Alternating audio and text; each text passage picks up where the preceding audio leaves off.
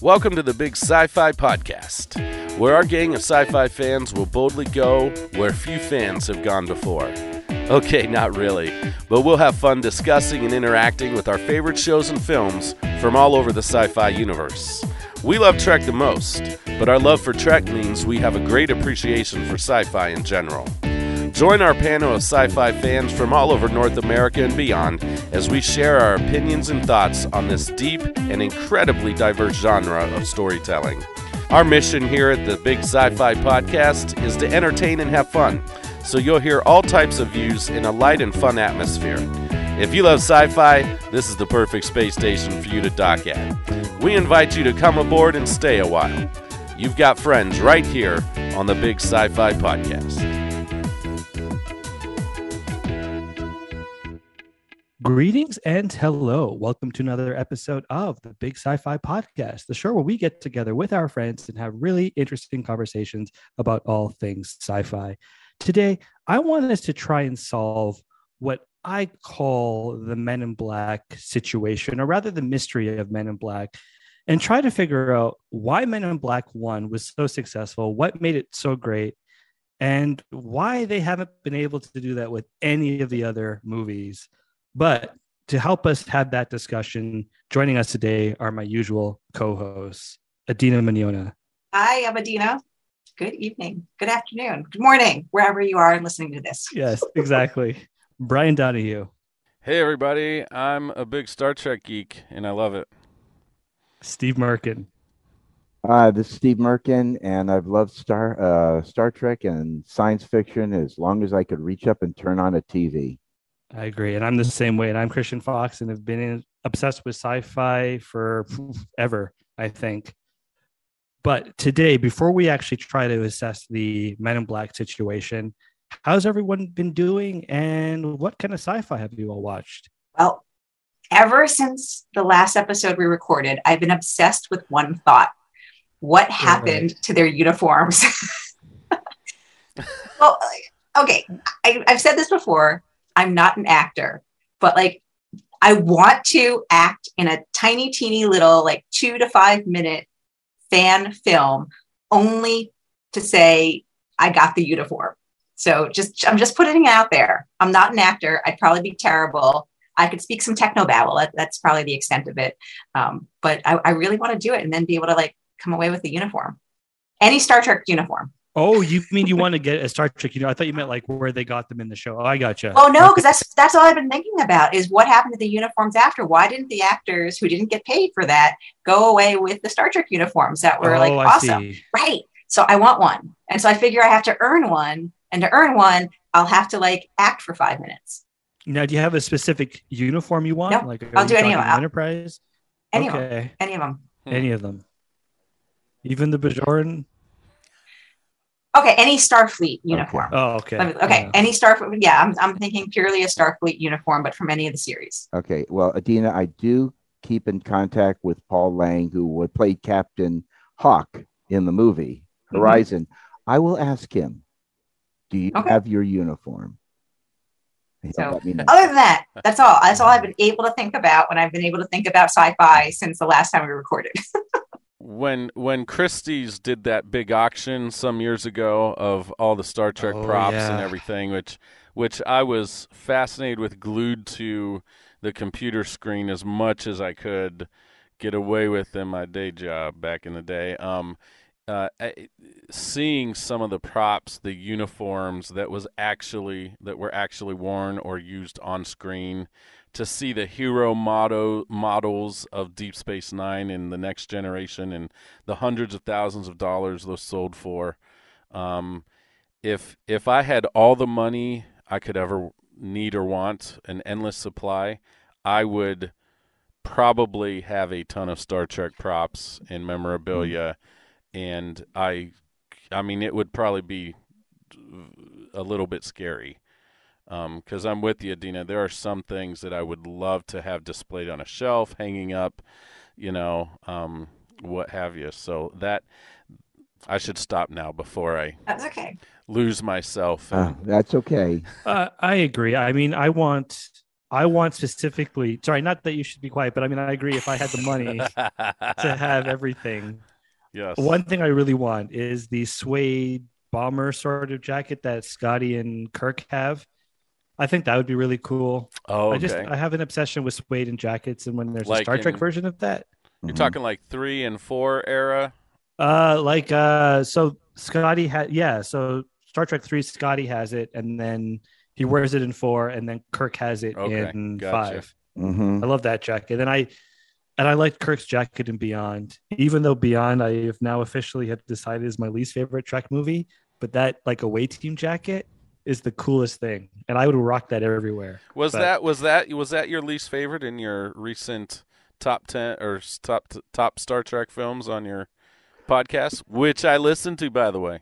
Oh, thank you. I appreciate that. Because I wasn't sure how people felt about that episode. It was very long. But yeah, I came to the realization that, you know what? Out of all the Trek movies, Beyond is the one that I go to the least. I'm never really like, oh man, I really want to watch Beyond.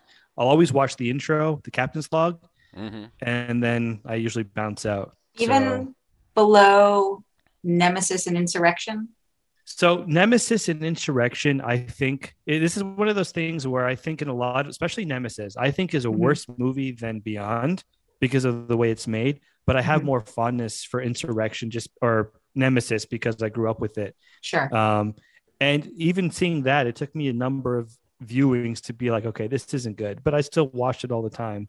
And Insurrection, I don't think is a bad movie. It's a solid six. It's just not a great film.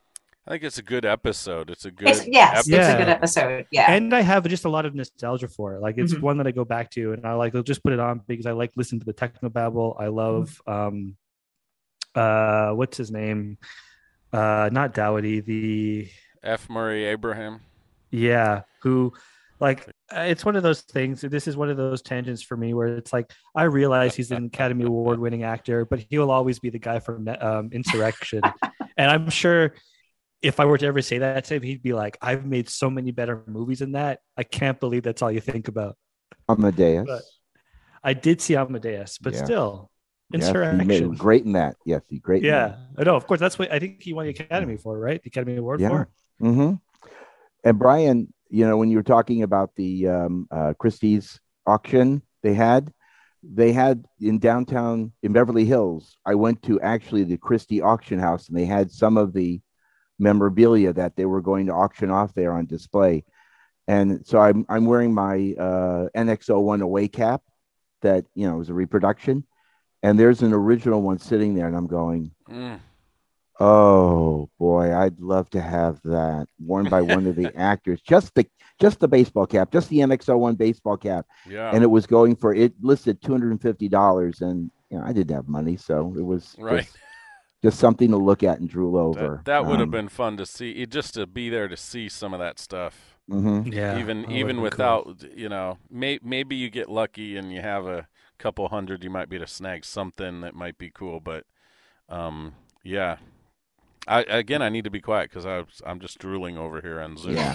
thinking about Star Trek props. Mhm. I'm just thinking about the uniforms. I just want Yeah. the uniform. What, what We're all in non has land everyone- bro. What's Okay. that? So I was just going to ask what other what sci-fi shows or movies Oh. or books have you been watching or reading or listening to? Well, I, I, I was going to say, I was originally going to talk about today about the Mitchells versus the Machines, which is probably one of the funniest cartoon science fiction films I have seen in years. So it's on, um, I believe it's on Netflix. If you have Netflix, watch this movie. You will bust a gut laughing. It is so funny. But just before we started this broadcast, I finished just watching the uh, new Star Trek, the motion picture release that's uh, available on uh, at 4K. Paramount Plus. Yep. and it's remarkable. The quality, the clarity, the picture. uh, It, it's you know, it's a true Blu-ray, perfect uh, image. Um, there were. The sad thing is, some of the um, composite shots you can really just see the outlines around the things as they were composited in, but the close-ups of the actors, their faces, it looks like it was all shot digitally. It's beautiful, Wow. really is. Uh, it's amazing. I really hope it's on my Paramount Plus because fun fun fact: if you're in if you're listening and you're in the U.S., in Canada, we have Paramount Plus, but guess what is not on Paramount Plus? Star Trek for no apparent reason. I think now I've heard that it's now currently on. so I good. believe we have the motion picture, but I don't know. I love Canada, but it's just like why do why are things that we get less good That's- sometimes? Like why have Paramount Plus if you're not going to put Trek on it? Mhm. But um, but no, I'm very excited to check it out, and it's just Yeah. and it's also amazing. This is a like I think obviously they're not going to call it director's director's cut, but it's just amazing. This Yeah. is like a remaster of Mhm. the remaster that we Mhm. got 20 years ago, which is Right. Mhm. crazy Yeah. to think it was 20 years ago that we got that. But Yeah. Mhm. I'm super excited about it. Yep, worth watching. Then- Definitely. I, I So haven't else watched, with uh, uh, yeah, I haven't watched much sci-fi other than Star Trek. I've I've been a very loyal Trekker um, this past week, so that's all. I, I, it's nothing exciting, but it's been fun for me. So my husband and I, we've been working our way through that series on Amazon Prime Upload that I Oh, mentioned. this is everyone's homework assignment from the virtual reality episode a couple episodes ago. So we're working through our way through season two. It's still it's it's great. So I think Mhm. everyone's going to love it. But besides that, I just finished John Scalzi's new audiobook or new book. I, I listened to the audiobook version, the um, Kaiju Preservation Society. It's oh, okay, that interesting. fantastic. It's it's, it's just wonderful. Uh, the audiobook book is narrated by Wil Wheaton. Wil Wheaton narrates Oh a lot goodness. of Scalzi's Oh, wow. work and some other uh, you know other stuff. Uh, and Wil Wheaton as a, a science fiction narrator, he's great for Scalzi's work and for Ernest Cline's work, the stuff that I've I've listened to. And so he does this one. It's awesome. Scalzi is awesome. And it's interesting because he at the end of the book, he does have a little uh, kind of about uh, from from note from the author that describes kind of like the situation that, that this book came about because he wrote it during the, the pandemic after he uh, you know he was supposed to be writing a book you know there was a book he had promised his publisher he was supposed to be writing it and it just he couldn't get himself to do it so he um, basically wrote his publisher and was like yeah I, I just can't and his publisher was very understanding he's like okay we'll we'll work through this we'll and everything and then all of a sudden boom once he like let go this book just popped out Wow. and this book is wonderful. my really my nephew, sister-in-law, two of my sisters-in-laws, Christy and Miriam, got to see John Scalzi speak here in Northeast Ohio recently. Cool, and that's awesome. And got his got that book you mentioned, Mm-hmm. and got autographs, all that stuff. Got to hear him talk, and um, she actually mentioned our podcast to him. Like, there's this really great podcast you should check out. So, Mr. Scalzi, if you're out there, if you're listening, um, give us a Huge fan here, and that Yeah. new book is a slam dunk. Love to have you on the show too, sir. I'm. I feel like I was boring this week. I was totally boring with my w- viewing, but uh, I think it's cool that you watch Star Trek. I listened. I didn't really watch anything except for Picard, and uh, I've been listening to the Coda trilogy for for. Trek, Yeah. which is just so good. And uh, I'm gonna pull up the name. I think it's Robert.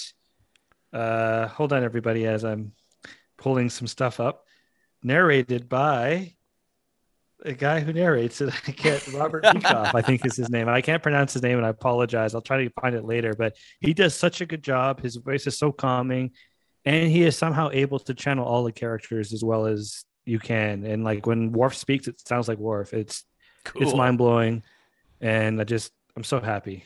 I'm like heaven every day that I read it or listen to it. I want to give another shout out to Wil Wheaton when because I've, I've listened to a lot of his his books and what it at some point I forget that it's actually Wil Wheaton in a way, especially because I had not considered him before I started listening to his audiobooks. I had not considered him as someone who can do accents and voices, but he Right. does, and he does them like spectacularly mm, you know it, it's it's it really is great i mean he's very he really is very talented in that area so Yeah. And if yeah. Wil Wheaton's listening to this, uh, shout out to Wil Wheaton. We'd love to Yep. interview you too. Uh, That would be amazing. Oh, no. and so and it's Robert uh, Petkoff who who narrates Pet- it. oh, I've heard. Yes, I, I know who you're t- talking about there.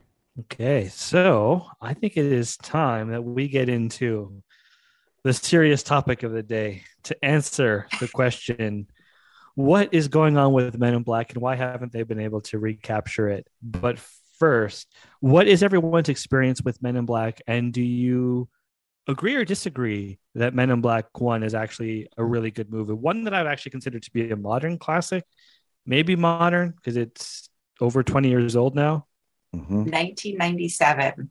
Yeah, Wow. which is wild. No way. 25 years? 19, uh, yeah. What? My gosh. Okay. I'll, I'll go first. Yeah, ahead. go ahead. Okay.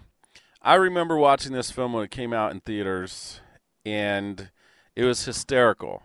It's absolutely, uh, it's it's pretty daggone funny, and it's got some really weird, gross uh, moments in it with the aliens. You know, there's all kinds of types of incredible makeup, incredible acting as the you know the the I, I think I think it's a very well done film. Um, I will argue whether or not it's a modern classic, though. Um, Okay.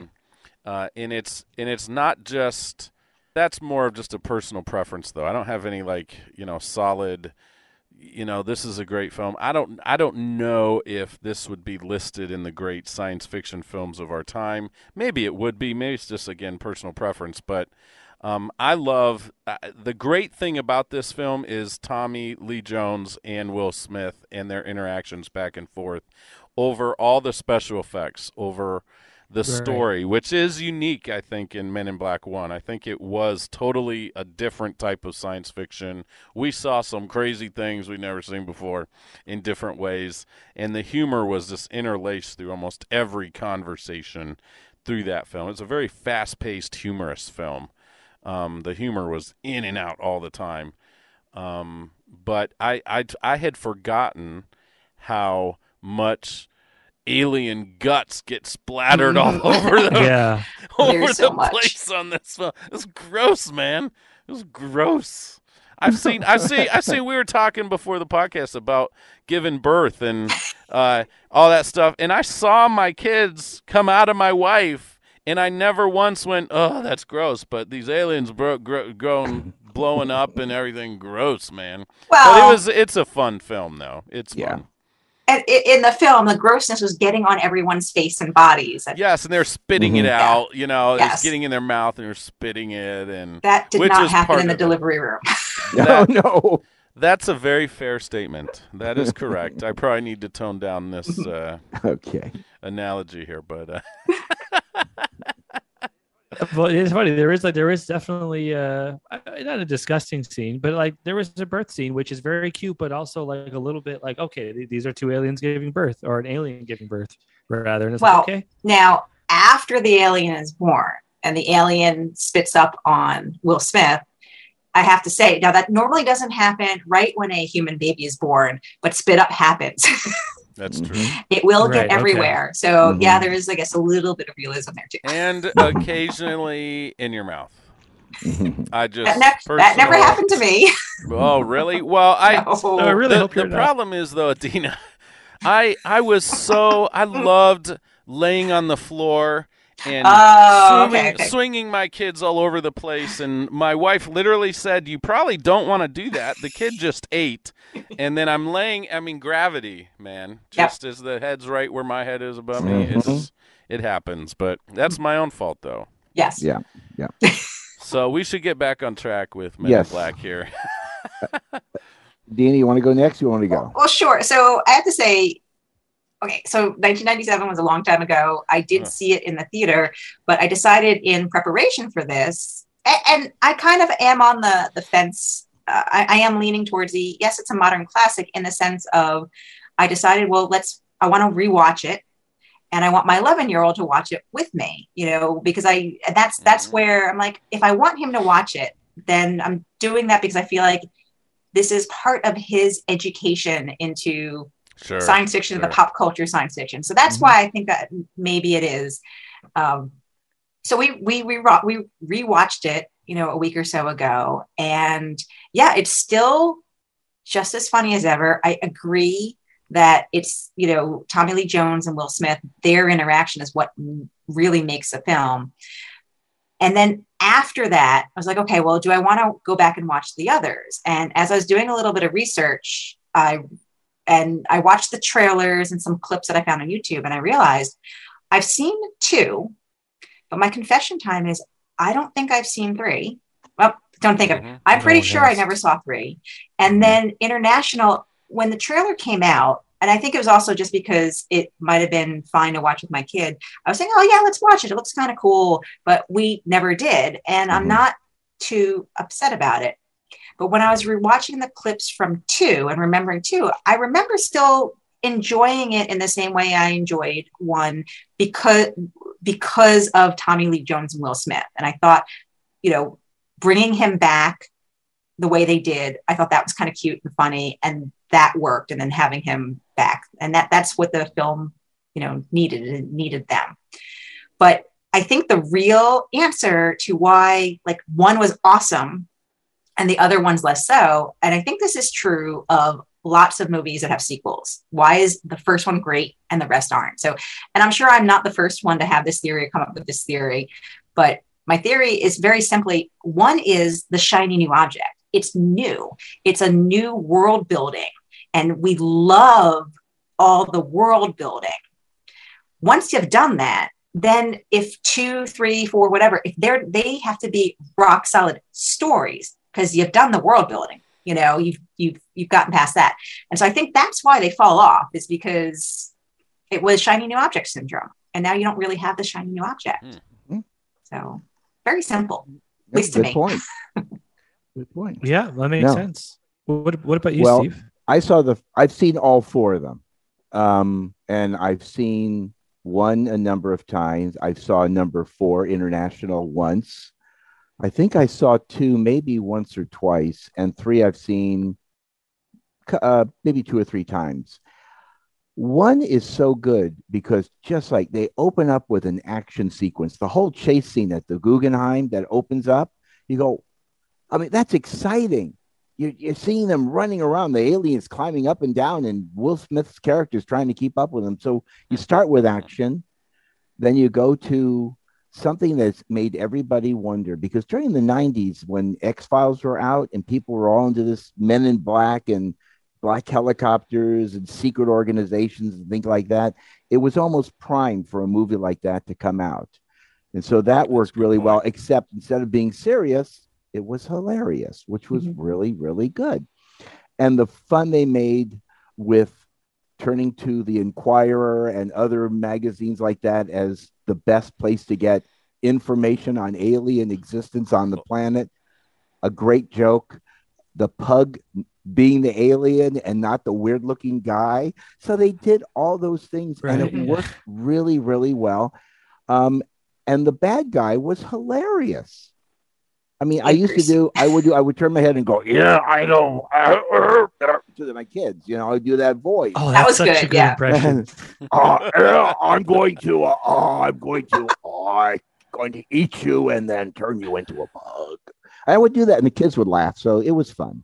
So he's got the visual. Steve had, for people who can't see, Steve has the visual on that when he makes the I- I sound. gotta do- Yeah, he's gotta a good visual face. too. Yeah, you got to do the face turning as he talks. But anyway, he had that, and then it's just the whole neat thing about going to the where the World's Fair was and finding out those two superstructure Mhm. pieces that are were iconic for the '64 World's Fair are flying saucers. I mean, it just everything really, really, really worked. And then I saw two, and two was to me, I always remember as being very dark. It's almost like the Temple of Doom of the series, where it goes Okay, dark. It goes really Wow. dark. And then you got number three, which is a time travel episode. And they handle it good or bad, but what I I just I was watching clips again this last couple days of the Griffin. He is probably one of my favorite characters. And I'm I- Adine, if you ever watch, just go to the clips and watch about uh, Men in Black Three and the uh, Griffin. Mhm.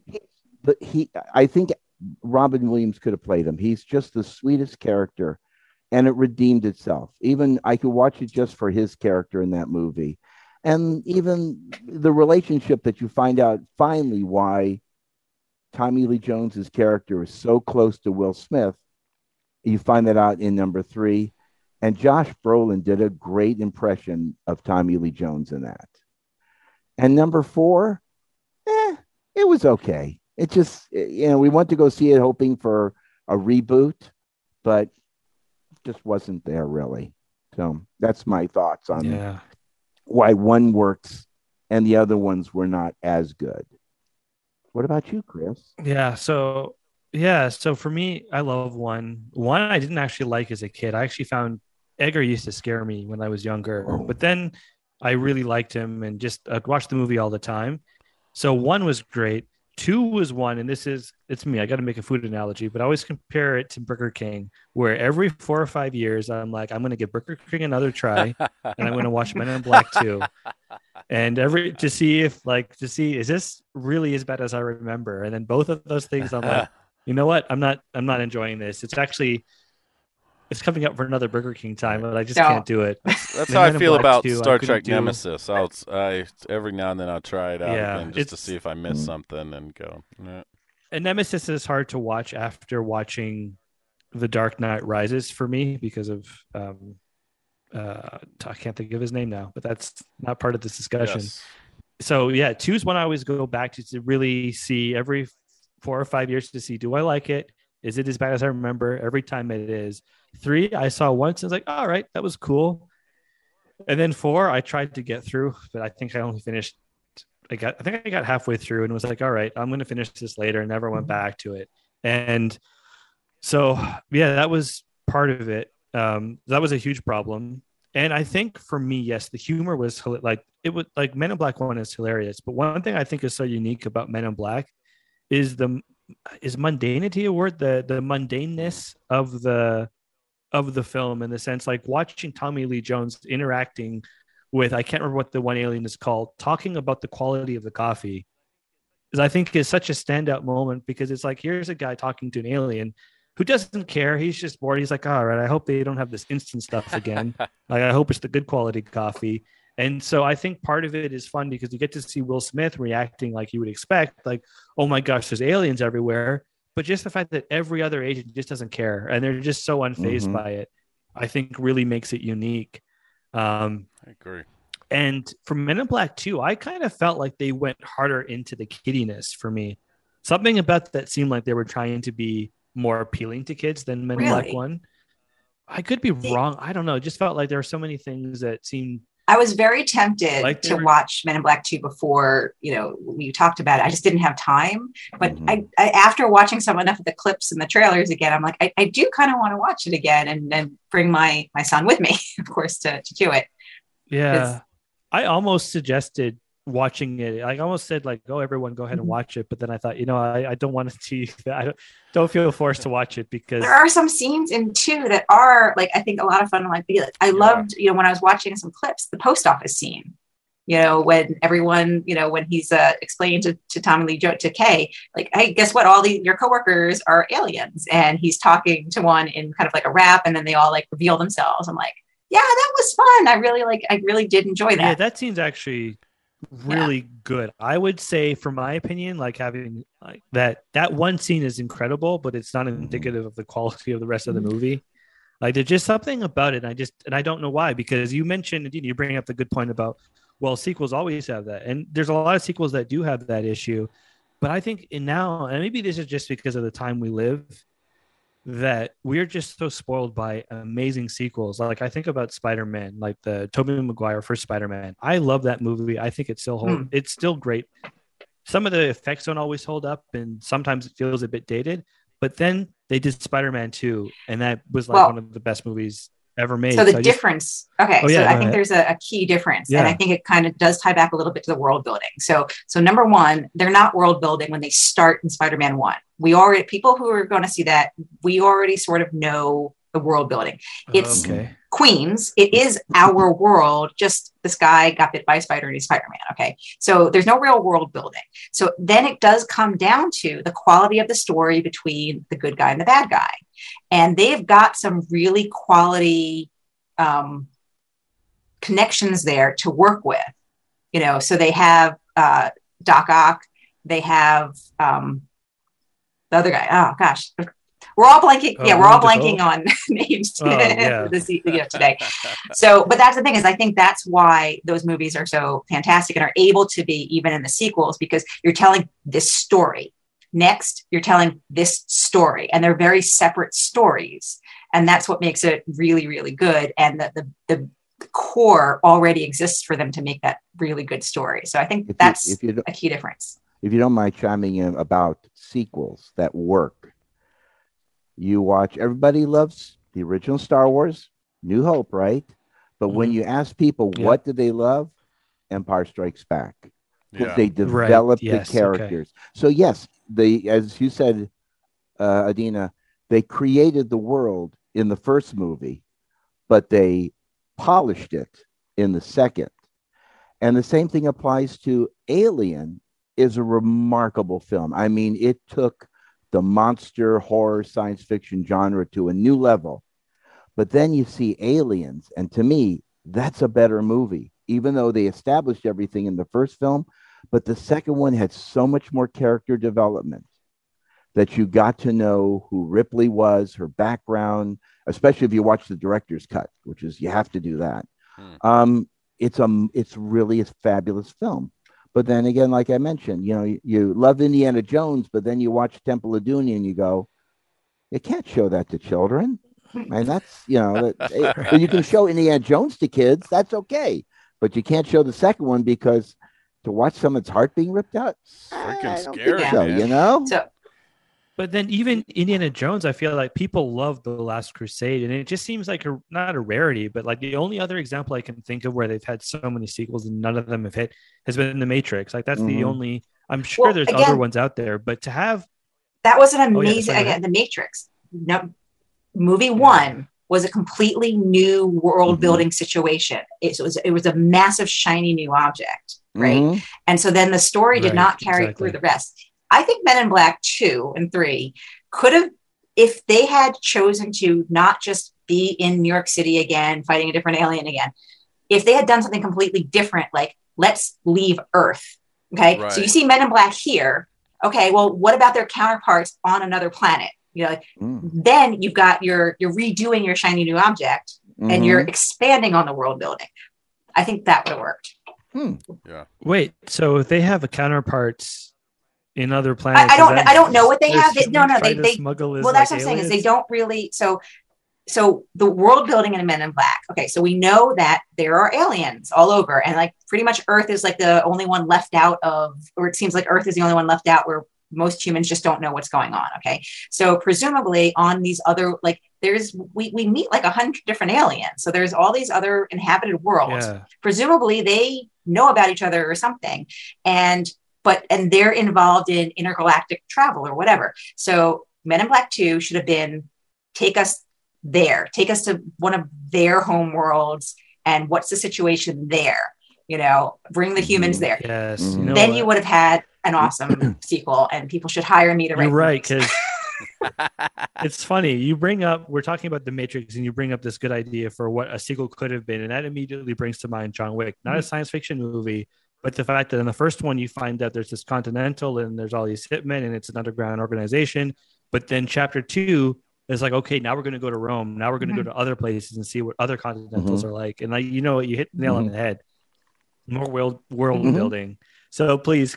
Adeena, come up with a draft for for Men in Black Five. and let's get that going. That's the thing about Empire Strikes Back. You leave Tatooine Mhm. and you Yeah. go to other worlds. Yes, Mhm. And you go to other places, and it expanded the universe because and you get to see. yeah, Oh yeah, the, the like more rebels and Yeah. like Yes. what their bases yeah. are like. Yeah, it was an expansion on where Men in Mhm. Black Two, Men in Black Three was just like it was just another story set in the same things. Uh, again, I like Men in Black. I thought Men in Black Two was fun still, but Mhm. right, it was not Men in Black One. Mm-mm. So One of, one of the great things about films, though, too, is you know, there like we have picked scenes that we do like in Men in Black Two that we thought were pretty great, and you know, a lot of people feel that way in Trek, Trek, Star Trek fandom about Star Trek Five. Generally, not considered that great of a film, but there are some gold, st- scene, golden Mhm. scenes Yeah. in that film that are really fantastic, where the actors came together or just written in such a way, what have you, that really did work. Mhm. Um, so I think I think that that spark in a film, obviously, there's enough spark in Men in Black Two, and they made enough money because that's that's really what it's all about. Is that's that's what fosters another film or sequel. Um, they did three, obviously made enough money, even if there wasn't as much spark in three. Although there was some, again, I did like Josh Groban in that film. I thought he did a great job. Um, and I don't know, did Tommy Lee Jones do the voiceover right, or did he actually impersonate? he did him? his he did his own voice. He was Okay. doing his Okay. Wow, Tommy that's Lee fantastic. impression, and that's why So- it's so much. That's why I like it because it's he has fun doing that. Right. And and they're up in the rocket, you know, they're they're as the rocket's getting ready to lift off, they're trying to keep that, you know, still have that happen.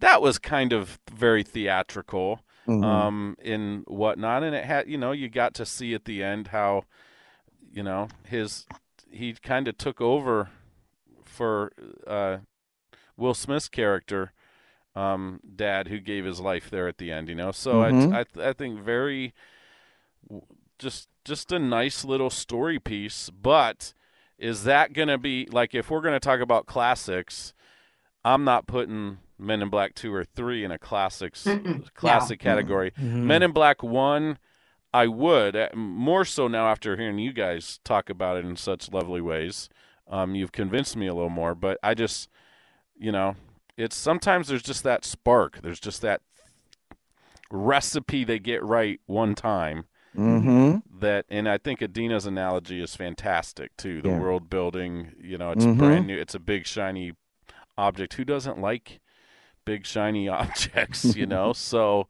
Yeah, exactly. Oh, I was going to say, I think Brian, you made a really good point, but I think it's something that we should embrace, and I hope we embrace in this podcast. That hey, even if something's not a great movie or a TV show, we can still enjoy Oh, certain yeah. parts Yeah. of it, like Star Trek Five. Like I would say, the campfire scene is probably one of the best scenes in all of mm-hmm. Trek. Even though the movie's not great, but that mm-hmm. dialogue is so great, and I I call those in my own head. I call them aspect Hmm. movies, where it's like not great movies, but there's aspects that you can I like that. appreciate and that you can enjoy. Well, if we can get William Shatner Um, on this podcast, you can tell him how much you love Star Trek Five. He'll be very happy to hear that. I really enjoy I five, even though there's a lot of issues. I it's one of those ones, but because I grew up with it, and I used to have these friends where whenever we go to their house, I'd bring Star Trek Five and I'd watch it in their basement, and that's what we did. So, or that's what I did. Uh, so I mean, yeah, we can. And that's I really appreciate this idea that hey, even with Men in Black Two, like maybe there's not as much to love in as in the first one, but yeah, like Adeena mentioned the the mailroom scene, fantastic, good scene. Um, yes, Steve, you wanted to say something. And something. they're going to say, well, I was going to add in about sequels. You know, I just watched the new director's director cut of Star Trek: The Motion Picture, but Wrath of Khan is so much better. Mhm. And again, they brought back Star Trek. They re redid it, but the sequel is just Yeah. so much more interesting.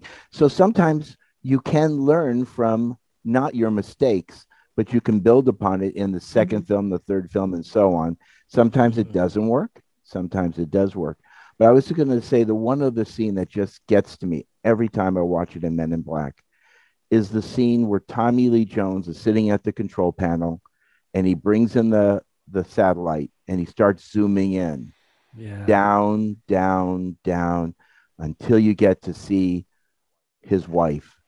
And I'm literally, I almost want to cry because he loves his wife so much. He gave up that life to become a man in black, but he still checks up on her to make sure she's okay. And that was it. And then he turns it off, and I think uh, Will Smith walks up and talks to him. What are you watching? Nothing, nothing. And it's just a little snippet, but that's the quality of the writing in that movie and the quality of the acting. yeah. Because you look at Tommy's face, and you see a man who is, you know, torn between two decisions. I, I know? think that's that's a great point, Steve. I, I think one thing that also makes this movie remarkable, as I think about it, and uh, again, I didn't rewatch the film. I watched a lot of clips though on YouTube this past week of it. Um, thank you, YouTube, for that. But um, I gotta say the quality of the acting in this, when you think about the green screen and the alien interactions that were all computer generated, or you know they were looking at a person holding a stick probably to make sure they were going to look in the right spot or whatever. You know, I, I just it's remarkable. It's it's it's and as I was watching the clips, I was like, wow, that that looks solid. Like I think it holds up visually um, Mhm. for today. And and in some some films back in that day that came out that were effects heavy, they don't quite. I don't know if they add up quite as well as this one does. Well, so there are a lot that came out, I think, in the late night because I think the late '90s was an exciting time for special effects in movies, and I feel like that was a time when I remember I was excited to go see like any new blockbuster movie for the effects. Like it, like today, nah, I don't. I, don't but back then, that was that was a time, and I think a lot of the late '90s movies held up. We had recently watched. Um, my, my son was doing some Egyptology at school, and I kind of, as jokingly, I kind of said, "Well, we got to watch Stargate," you know, the movie Stargate. Nice. And I'm Yeah. and my my husband, he had never seen it, so I'm like, "Okay, yep, we are watching Stargate." So it was like a month or two ago. I made them watch it, and I was surprised how well that had hold, held up. Especially with the effects with them moving through, you know, the galaxy and everything. I, I was I Mhm. was pleasantly surprised. But I think that was, and we also not too long ago uh, rewatched the first Matrix movie, also from the same time period. And again, Mhm. the effects held up. Uh, you know, the whole look and everything Yeah. held up really well. So Well, was groundbreaking effect. yeah, yeah, and that's Yeah. exactly it. It was at the time. It was the, everything about the late '90s was massive, groundbreaking stuff, and I think it's all today still very good stuff.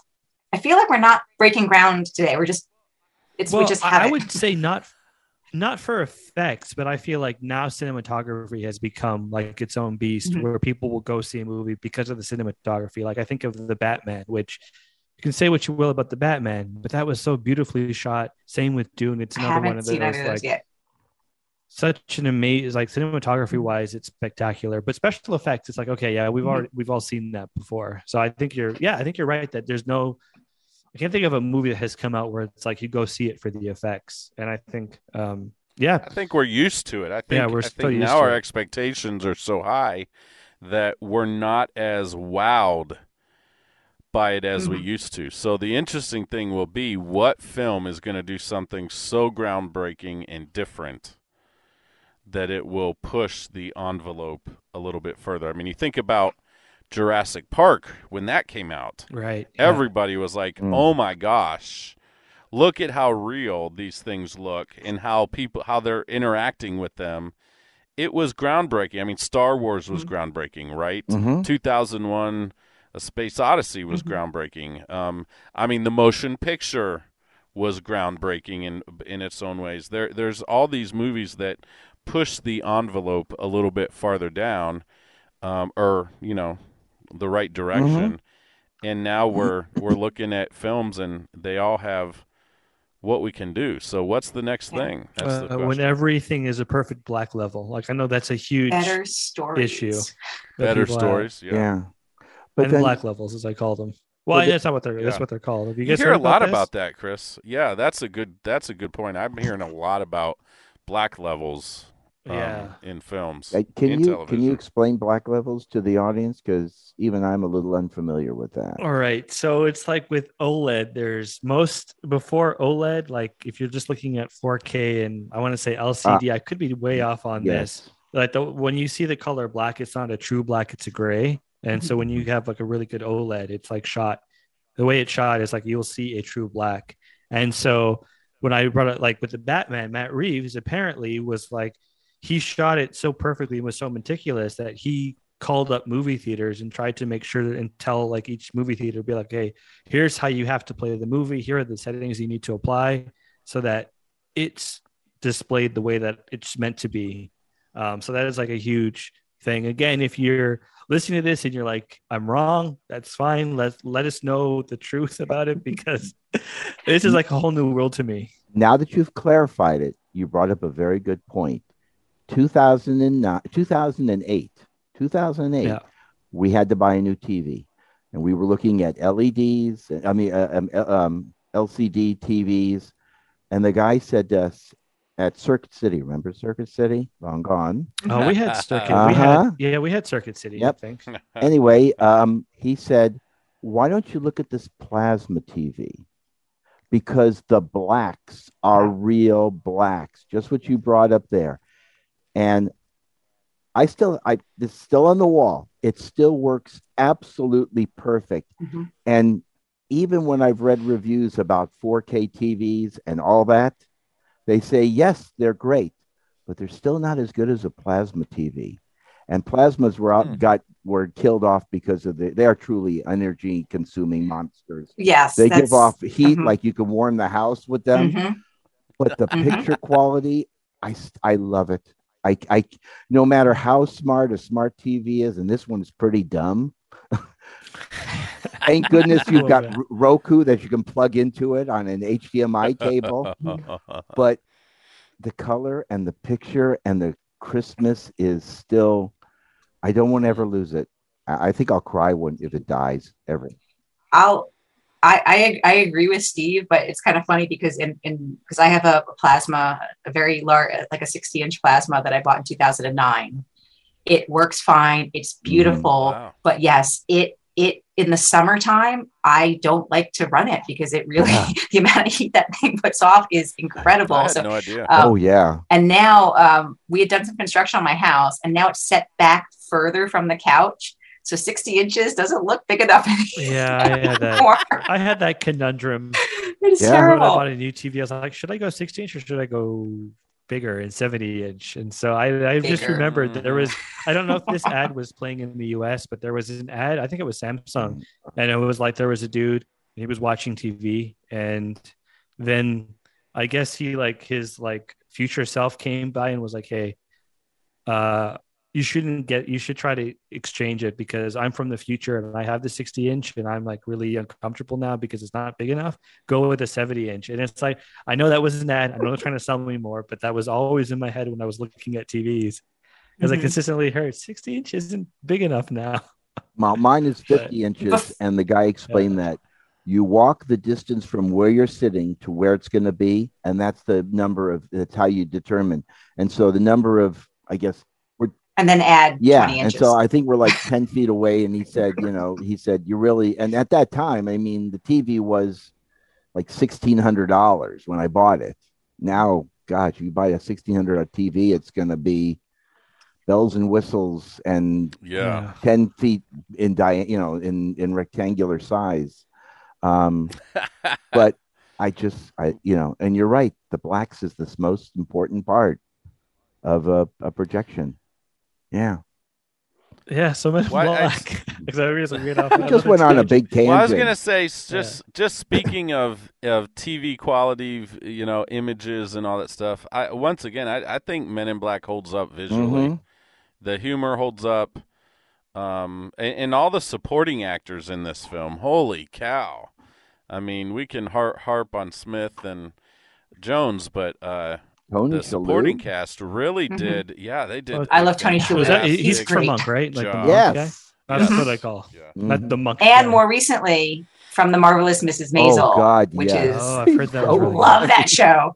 that's the kvetching Yeah. dad The the jewelry Mhm. scene, I think, is hysterical. Like all the stuff that happens, but then Will Smith coming in and being like, "We're going to talk about those Rolexes."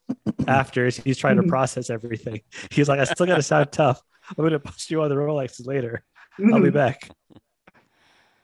and and the co- well actually you just brought up the whole thing about the universe is is in a in the the piece of jewelry around the cat's neck i mean that's you know Mhm. everybody always talks about that you know the That was the universe within a universe within a universe and there it is the entire universe is is in this little piece of jewelry That was something that was really unique Yeah. about the film too. I remember being fascinated and intrigued by that Mhm. necklace and that that concept. I thought was really cool. Did did the marbles make you like lose not lose sleep, but like did you overanalyze the marbles and be like, could we be a marble? Like remember at the end when did you guys see the end where with the Mhm. aliens? Yeah, when it it, Yeah. it kind of Mhm. folds in and folds Uh-huh. in, and yes, the Inception ish Yeah. kind of Does it about that. ever phase you where you're like, hey, I wonder if we're a marble in the universe? I don't. It didn't phase me as much ab- about uh, uh, as much as the whole and p- program computer thing we talked about. Yeah.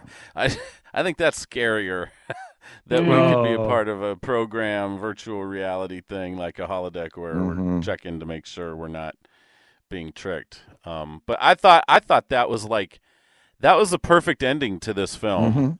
Because it was one more gag you weren't expecting. You know, it was outlandish, Mhm. crazy, hysterical, and it works Mhm. because of the film. hmm Yeah. Yeah, exactly. I Any guess. final. I, uh, yeah. Final thoughts. I, I'll say this: what makes Bl- One in Black number one so good, and the rest not as much.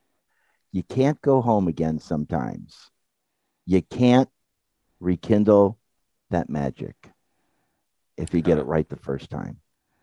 Yeah, that's true. It's just so disappointing. It had so much potential, and I just I hope there's one day where we get a good sequel, like one that's like, whoa, I- they can't believe they pulled it off. But we'll see. And I just wish they go back to red, like the red uh, neuralizer. So I have. I have real issues with the blue. Like, why did you change the color, and why did you change the the way it works? Okay, because Will Smith, the way Yeah. you're delivering when you're flashing that thing and you're coming up with all this stuff, like that's not how a neuralizer is supposed to work. You're not replacing a memory. You're going on a tangent, like I am. I, I, you know what though? I loved how he would try to adjust people's lives though, as he Right. was wiping their memory, and Right. giving them advi- relationship advice. advice. and Yes. was- that to Yes. me was great. I loved that. Yeah, that was actually really funny. So, well, for me, um, I I think you you uh, very intelligent, smart, and wise and funny people have made me change my mind. I'm gonna put this film in the class modern classic Woohoo! category because y'all are so smart and uh, and so I, I think I think this has made me again I said I didn't watch it but it has made me want to go back and actually watch the film and I, I don't know if I'll watch two and three and international I don't think No. I, I don't know if there needs to be a sequel to these films I don't know I But No, do think we- there doesn't. No, there doesn't need. I Do we think- live I in a think- world where that's possible? I don't know. I, I think it's about money, though. Honestly, Yeah. I think mm-hmm. I think it's going to take the right actor. I'm not sure Smith is going to know. want to do that again. I would highly well, doubt it. he didn't do international, so Yeah. So yeah. there is, without starting a whole new conversation, there is that whole rumor and all this stuff about 21 Jump Street, them doing a crossover with Men in Black, and that was supposed to be in production, but then it didn't happen.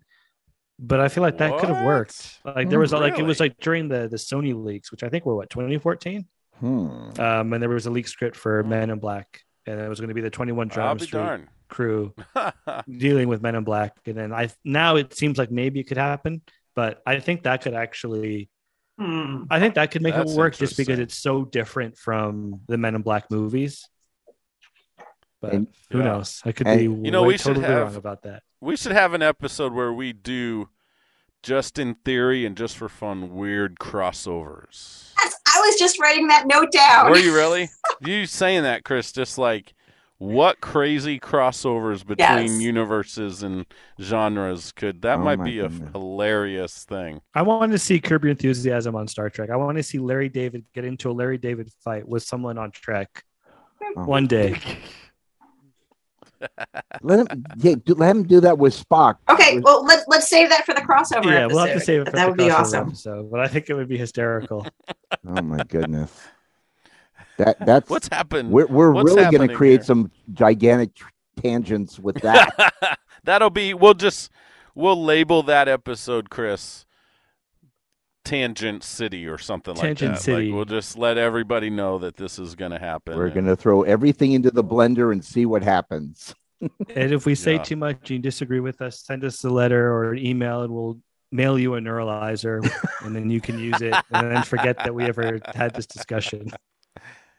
Well, you know that solves my you know my, my issue with the whole world building in in episode one and then not in the next ones is neuralize in between in between movies. There you go. Oh, that'd be so Well- we could also do a topic on what movies do you wish we could neuralize so that we could rewatch it again, like watch it again for the first time ever. Oh, that's interesting. Yeah, That's Not ones that you fun, can forget. too. That's like really mean, but like ones that you were just, I wish I could see this Yeah, for the like- first time. Yes, yeah. Mhm. because there are Well- films there are films that I watched as a kid that I thoroughly enjoyed or as a teenager that I know I would find much more meaning in and deeper you know I would see the deeper storylines and the mm-hmm. things woven in and see more details I didn't care about in my younger days mm-hmm. that I care about now. Because I'd like to think I'm a smidge bit deeper than I was back then and perhaps a little more intelligent. So I mm. think that would be interesting too. Some of these movies that are 20 or more years old, watching them with my kid though, it is almost like I'm watching them for the first time. Ah, And it's not just that it's been a long time with me. It's just like because I'm kind of sort of watching it through his lens a little bit, and yeah, so that kind of puts the gives a little like new spin, you know, back to you Yeah. know, back on it. Yeah, I've been doing that with my girlfriend. And Oh, we've been watching. All, we did all the Star Trek movies. We just did A New Hope, and it's like I love the New Hope. Like, man, she really pointed out how Luke is. It's just like, well, Luke, just calm down for a little bit. Listen, just think about things. Don't ask questions. Just you know, relax a little bit. So, but it's been fun. I really want to be a Jedi right now. Yeah, That's the thing with my my son because he knows I've seen it. So all through the movie, he'll be asking me questions. Why they do that? What happened? I'm like, just watch the movie. Pretend I don't know either. And I have a question about a Star Wars question. We'll try to keep this quick. But do you think uh, Mark Hamill's kids have ever said when he's like, "Hey, you got to do this thing," and they're like, "No, Dad, I want to go to the. I have to go to Tosche Station to get power converters." Like, I really hope his kid said that once to him. And, and with the squeaky voice, with the squeaky voice, but power converters. Converters. Now, you got to Wanna say go it like Tashi that. Station to get some power converters.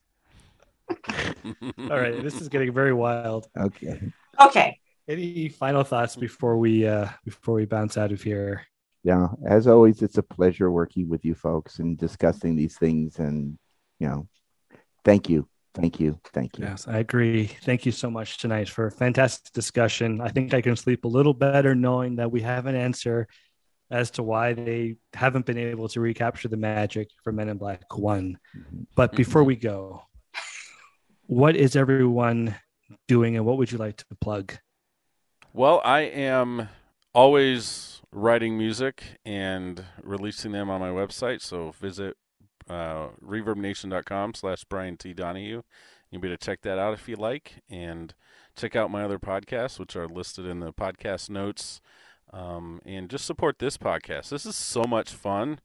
And we really genuinely have a good time um, recording these podcasts and being together every week to do this. If you have ideas for podcasts, send it to us at big big sci-fi podcast at gmail.com. We'd love to hear from you.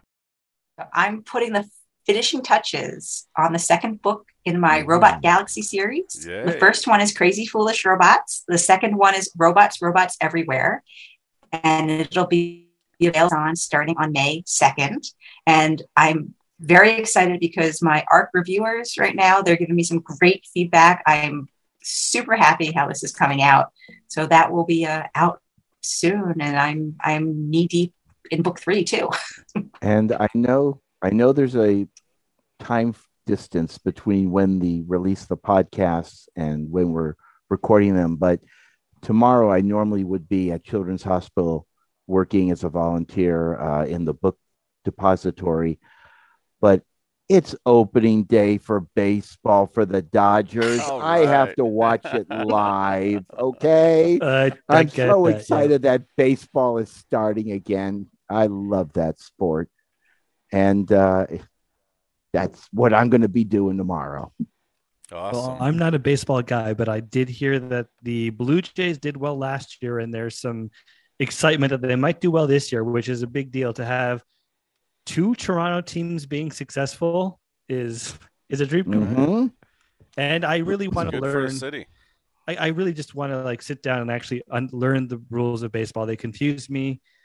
I got to figure out even on DS9. I I rewatch the scenes where they explain the rules and just I don't get it. So I'm gonna try maybe downloading um, MLB the Show for Xbox and see how that goes. It's free on Mhm. Game Pass in case anyone cares. But uh, I would love to be able to have a legitimate conversation about baseball and be like, you know what, I'm going to provide some analysis uh, for that for that game. watch out. Don't ask me. I won't shut up. Okay, I'm excited. It's I I just there's there's still something. The reason why I love it, it's still a wooden bat. It's still a horsehide ball. It's still a leather glove. They still run the bases. It's still it's tradition. Yeah, exactly. That's so true. And I think it's so good when things, you know, no matter how much things change, some things will stay the same, as they say. Mhm. And yes, and I'm Christian Fox, and I host a podcast called Yelling About Star Trek. And I'm also reworking my Yelling About Star Trek YouTube channel, and I'm trying to focus on beginners to this series. So if you like Star Trek and or you're curious about it and want to get into it, check out my channel because I'm going to be doing a lot of 101 videos where I break down all the series and everything you need to know so you can understand what the heck is happening in that series. And thank you all for listening, and we'll see you next time.